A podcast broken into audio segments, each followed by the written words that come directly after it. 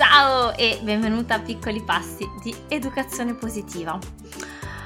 Qui dove esploriamo come mettere in pratica un'educazione il più possibile consapevole, rispettosa, positiva, nel buon umore. Sono Clio, mamma di due bambini, passato in azienda, oggi consulente genitoriale, fondatrice del Summit per l'educazione positiva e creatrice del percorso online per genitori Tempo per crescere. Stra felice di ritrovarti, anche perché oggi ti invito a considerare nuovi punti di vista su qual è il modo migliore per smettere di urlare. Un respiro, un sorriso e cominciamo. Oh, questo è eh, un, un, episodio ispirato, insomma, una, una risposta a una domanda che eh, ho ricevuto in seguito a un post in cui invitavo in maniera molto semplice, insomma, ad accettare un po' le nostre scivolate, no? Cioè quando perdi la pazienza, urli, quando tutti noi urliamo perdiamo la pazienza, cioè siamo umani, quindi succede ehm, con i nostri bambini per chiedere scusa e ripartire senza eh, farne un dramma, no? senza trasformarlo in un problema, c'è qualcosa che non va in me perché ho perso la pazienza. E ho, ho ricevuto questa domanda. Come si fa se non si riesce a smettere di urlare perché la pazienza è messa costantemente a dura prova? E mi sembrava eh, una domanda essenziale eh, a cui è difficile rispondere in maniera completa, vabbè, sicuramente in maniera individuale senza avere altri, altre informazioni, però trovo che sia una situazione in cui ci si può ritrovare in tante, e io sicuramente mi ci sono trovata, e che quindi meritava un pochino più di attenzione che non le tre righe che pos- si possono scrivere all'interno di un commento. Cosa succede? Perché si arriva a questo punto? Io parlo di un effetto eh, accumulo che nasce da un, fra- da fra- un fraintendimento qui. Io per prima sono in cui io per prima sono incappata. Cioè, cosa succede? I nostri bambini fanno i bimbi, fanno i bambini e quindi sicuramente avranno dei comportamenti che per noi adulti possono risultare mm, un po' faticosi, no? Uh, vogliono fare di testa loro, giustamente, però per noi è difficile, uh, magari litigano tra loro, urlano, uh, corrono da tutte le parti, magari non si rendono bene conto del pericolo, del fatto di disturbare magari i vicini di casa, tutta una serie, non hanno voglia di fare i compiti. piangono in modo forte, no? comportamenti normali da bambini. Qual è il nostro fraintendimento possibile che può creare un circolo vizioso e questo effetto di accumulo? Prendiamo, ehm, cioè manchiamo di cogliere il motivo non nascosto dietro a questi comportamenti rischiamo tante volte di prenderli anche sul personale. Cosa succede? Perché i bambini? Quali sono le caratteristiche, diciamo, principali di questi comportamenti dei bambini che rischiano di metterci in difficoltà se non li conosciamo e quindi se fraintendiamo il comportamento? Allora, innanzitutto che i bambini quali bisogni hanno? Uh, cercano l'attenzione di mamma e papà, sempre, se possibile attenzione positiva, ma se non riescono ad avere un'attenzione positiva è meglio l'attenzione negativa che niente. Hanno bisogno di esplorare in autonomia e di dimostrare insomma che hanno un minimo di controllo sulle cose, di sano controllo e di sano potere personale sulle cose e quindi anche di fare contro quello che gli diciamo o di ribellarsi agli ordini. E irragionevolezza. I bambini sono per definizione irragionevoli fino a... fino a un bel po'. ok? Con quindi relative relazioni, eh, reazioni emotive intense. Come abbiamo già visto altre volte, ma vale sempre la pena ripeterlo perché tante volte non ci pensiamo e ci sfugge. Cosa succede? Che se noi non teniamo conto di queste tre caratteristiche essenziali, vediamo il comportamento X del bambino, quindi che litiga, che si ribella, che risponde male, che alza la voce, mettiamoci quello che vogliamo, e in qualche modo eh, pensiamo che eh, ci sia qualcosa che non va, no? Che quindi stiamo sbagliando noi qualcosa o che è il bambino che c'è qualcosa che è sbagliato, ma comunque che dobbiamo mettere subito uno stop, intervenire, che ci va, andiamo un attimo in in panico, cioè in panico non nel senso di paura, ma nel senso di perdere la calma, di perdere la nostra calma e la nostra presenza. Ok? Qual è la nostra reazione eh, più tipica, perché spesso e volentieri non, non, le conosciamo queste caratteristiche, non siamo abituati a pensare ai comportamenti dei bambini come eh, il segnale di qualcos'altro che sta sotto. Ed ecco perché ne parlo in tutti i percorsi, in tutti i programmi, in tutti i webinar, le cose gratuite, più, più eh, le challenge gratuite che facciamo. Ci sono un sacco di esercizi in tempo per crescere ed è forse la domanda che, una tra le domande o tra gli punti che emergono più spesso durante le, le chiamate mensili che facciamo con le mamme in tempo per crescere. Perché non siamo abituati non, a pensare ai comportamenti dei bambini in questo modo e quindi ad andare a capire qual è il motivo nascosto per poter rispondere in maniera efficace e incoraggiante per il bambino.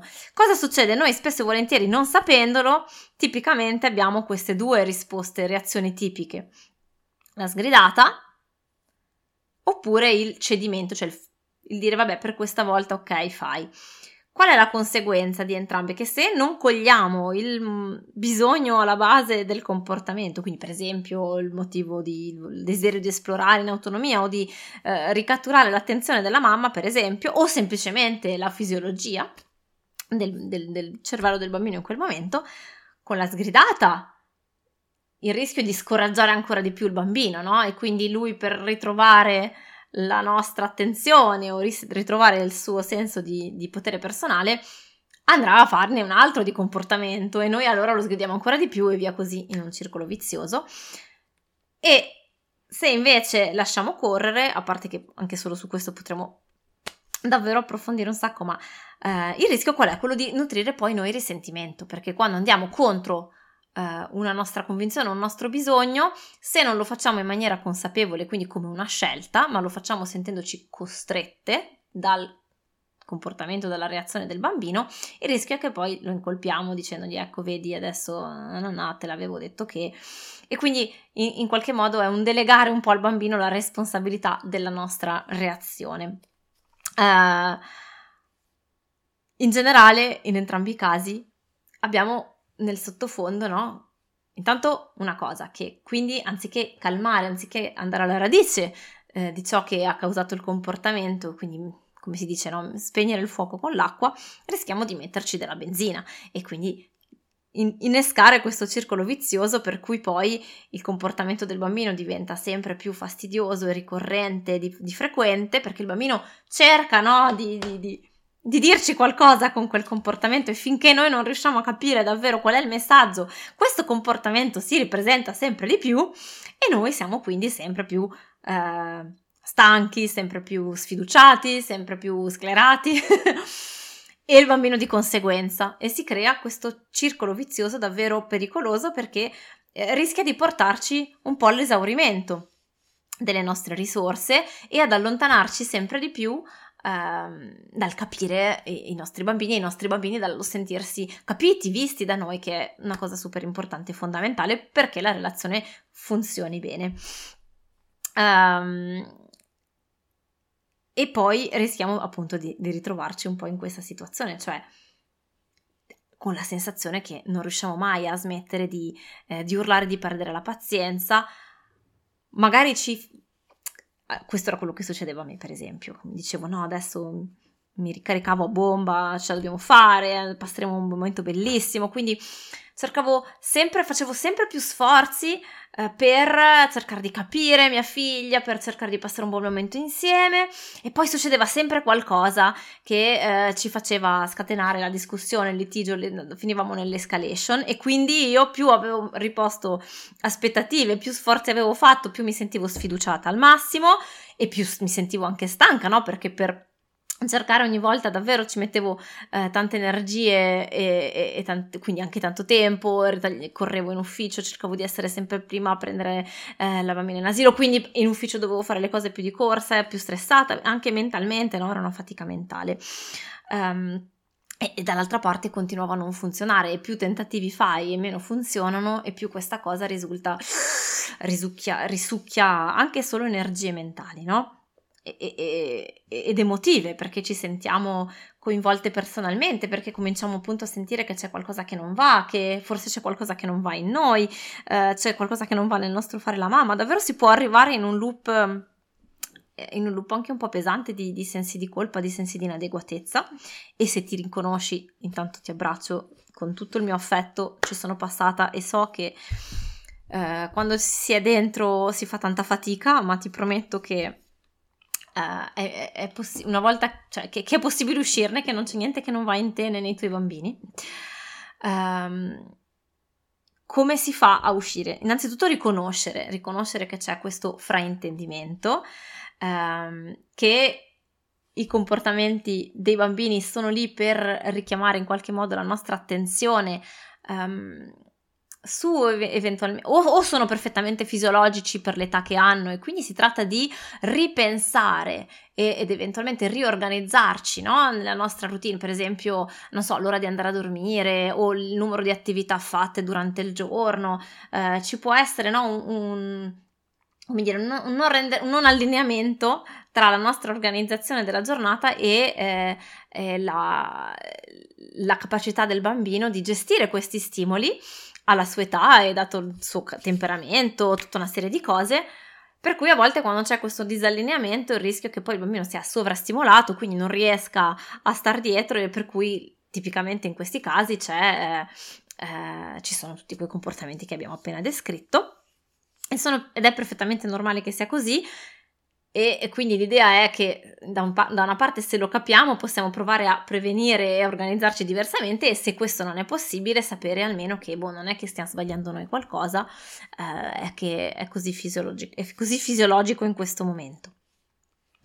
Um, dall'altra parte eh, può essere appunto un, un qualche bisogno no, dei bambini, come abbiamo visto prima, di magari di attenzione, eh, di potere personale a volte eh, poterne parlare con qualcuno ed è per questo, a questo anche che servono eventualmente gli accompagnamenti o i percorsi e quello che vediamo insieme in tempo per crescere, perché eh, tutto questo ri- aiuta a prendere un po' di prospettiva, no? mentre finché siamo dentro la situazione eh, facciamo a volte fatica a, a distinguere tutti questi elementi. In generale comunque la prima cosa è mettersi un attimo in pausa e cercare il più possibile degli aiuti esterni. Mettersi in pausa vuol dire proprio anche interrompere per un secondo il flusso dei nostri pensieri che quindi inizia a dirci qualcosa che non va, sto sbagliando tutto, non è vero, non è possibile, come, come si fa? Stop un attimo, ok? Vuol dire anche eventualmente laddove possibile eh, trovare eh, un supporto e un sostegno per prendersi delle ore eh, e del tempo eh, un attimo senza i bambini per eh, ricaricare un attimo le batterie e proprio prendere quella distanza che serve per vedere le cose con una nuova prospettiva ok? Con occhi nuovi. In alcuni casi serve anche appunto dire no, dicevo prima, facevo pr- riferimento prima al, al, fatto di cedere e, e poi sentire risentimento. Imparare a riconoscere i propri bisogni, oltre a quelli dei bambini, e, e ascoltarli per quanto sia possibile, aiuta anche in questi casi, no? Adesso riporto sempre l'esempio Uh, un esempio semplice che è quello del parco.